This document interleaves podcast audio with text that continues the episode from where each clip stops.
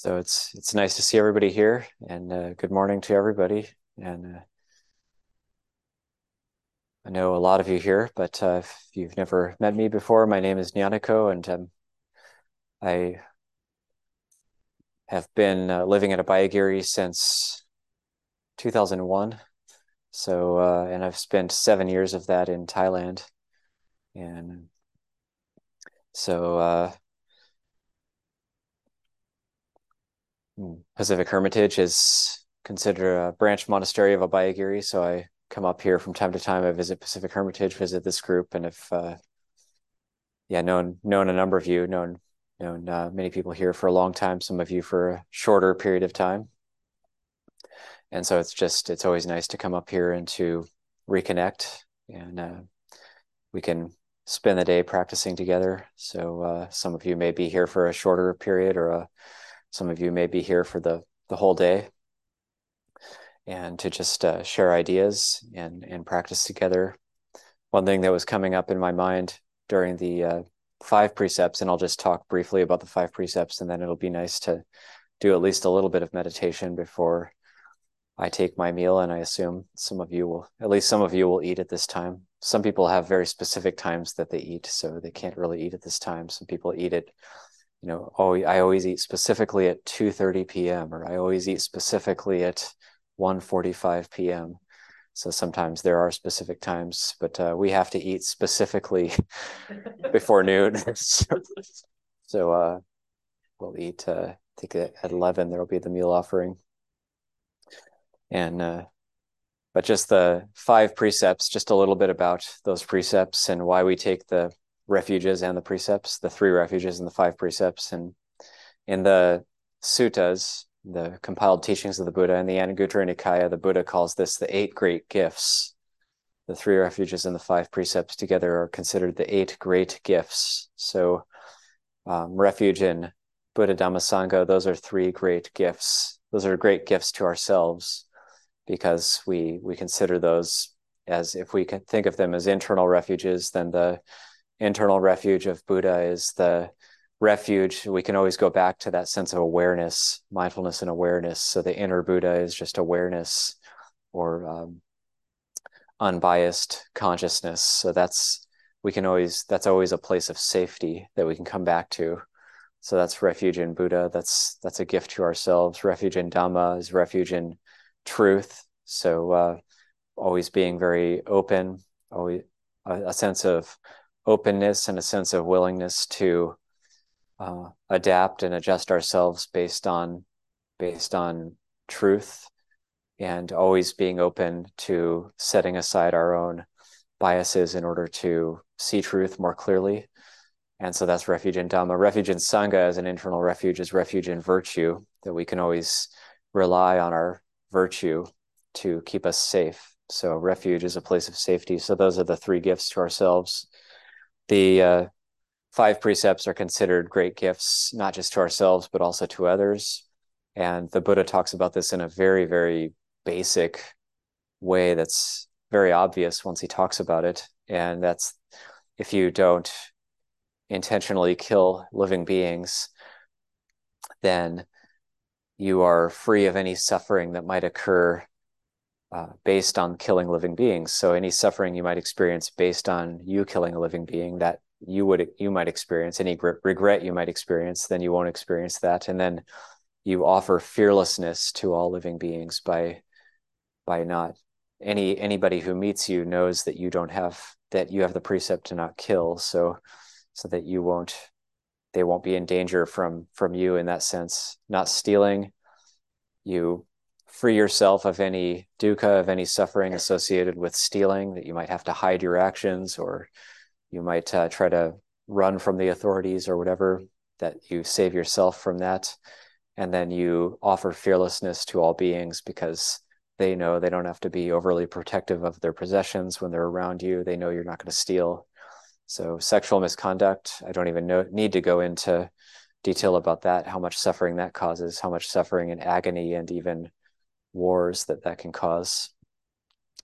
And um, then there's uh, lying, like you don't, you free yourself of the suffering that you might undergo if you tell a lie. You have to, well, what did I tell this one person? What did I tell that other person? And there's all sorts of mental agony that you'll have to undergo based on telling lies and not being honest.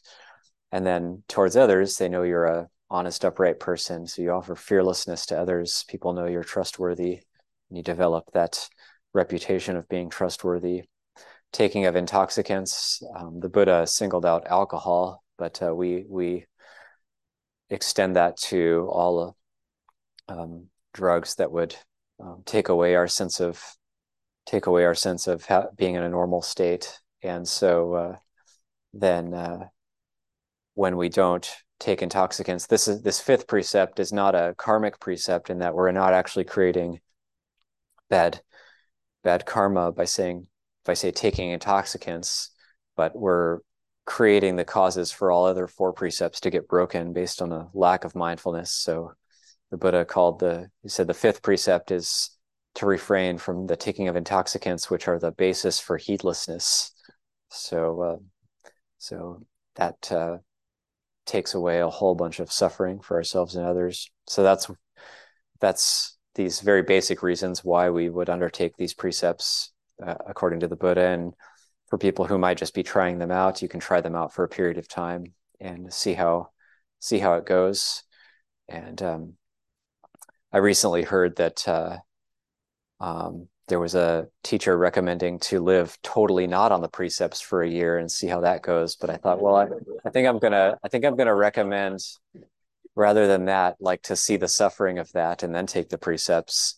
Maybe try taking the precepts for a year and see how that goes, and then decide if you want to keep keeping them.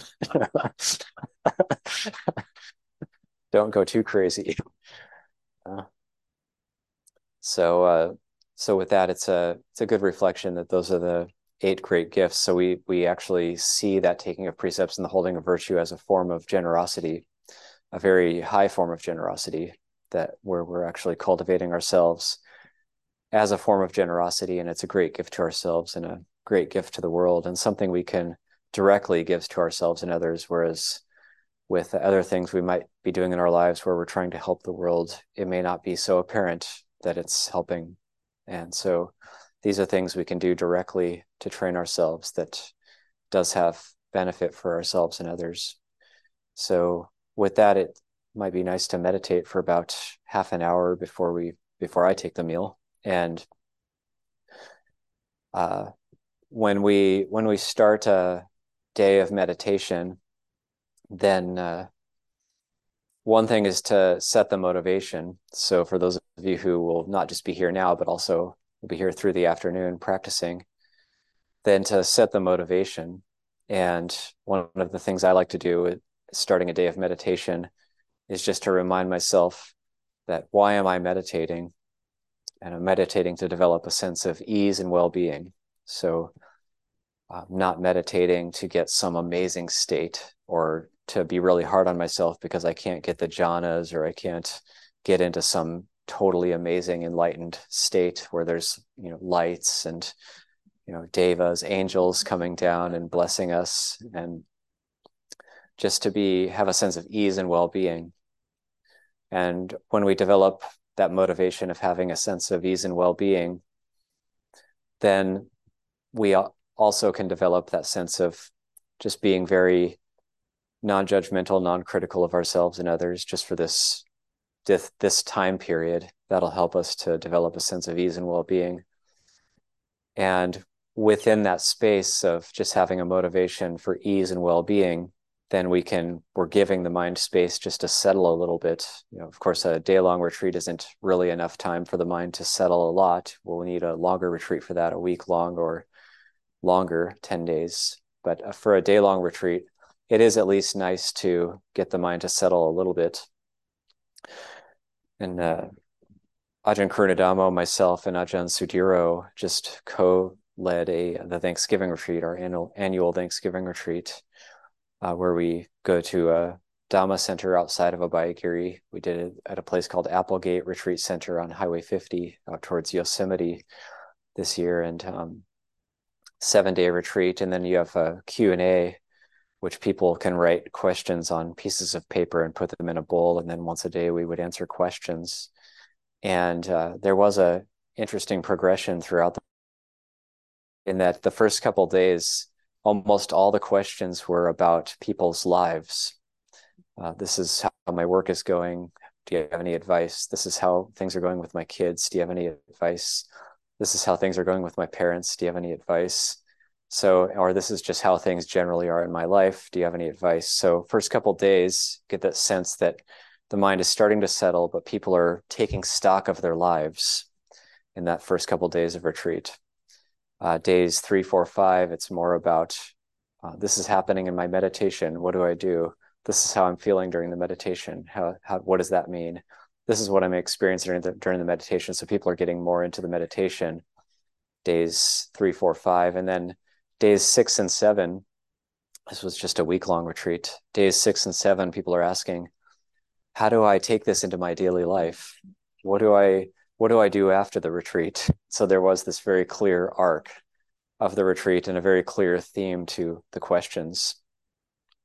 So just a day long retreat, we can be it can be expected that as as our mind as we as we try to settle our minds, then we're going to be thinking about our lives, taking stock of our lives, what's happening in our lives, and just to know that that's that's something that can happen when we're just doing a, a day long retreat, and to not uh, you know there it's not expected that we'll be, make some giant change in our lives today just on a day long retreat, but it's more to foster a sense of encouragement and inspiration to keep our practice going. So we go to these day long retreats. It's kind of like getting a shot in the arm for a to just keep ourselves going in the practice. And we it's something we can take away. We can we can reflect on it and we can be thinking about it. This is the quality of Dhammavicaya, when we're actually just thinking and considering Dhamma as much as possible in our lives. This is one of the seven factors of enlightenment the Buddha talks about is thinking about Dhamma often. So he never says not thinking is a factor of enlightenment, but he does say thinking in line with Dhamma is a factor of enlightenment. And so we do need to um, consider things in terms of Dhamma and consider it according to how our lives are going. So just to do a about 25 minutes of of silent meditation and whatever techniques you've learned before, maybe can just experiment with that. And I might talk about more tips and uh, tricks of of the trade uh, in the in the afternoon.